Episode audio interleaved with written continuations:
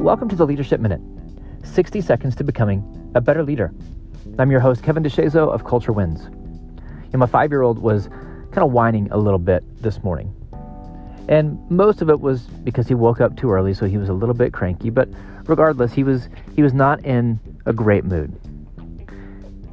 And so I stopped him. I said, "Bud, do you want to have a good day today, or do you want to have a bad day?" And he said, I want to have a good day, Dad.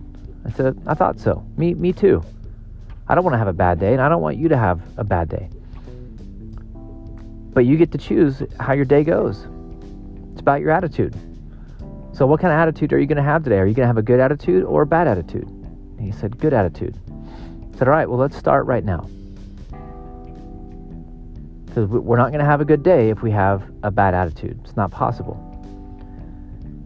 And yes, that's a silly lesson for my 5-year-old, but it's also true for us. We get to decide what kind of day we have.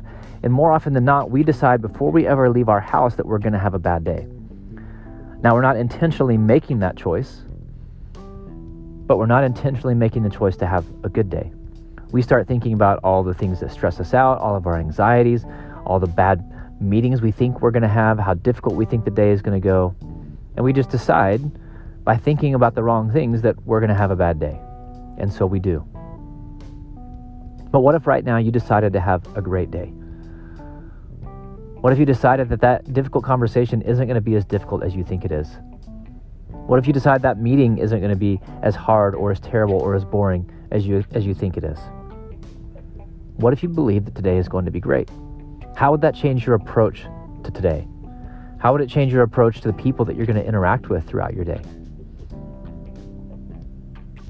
How would it change the way that you work, the way that you speak? Our attitude is a choice, and it impacts everything. And that's cliche. You've heard that for your entire life, and you're going to hear it for the rest of your life. But make today the day that you actually do something about it. Own your attitude.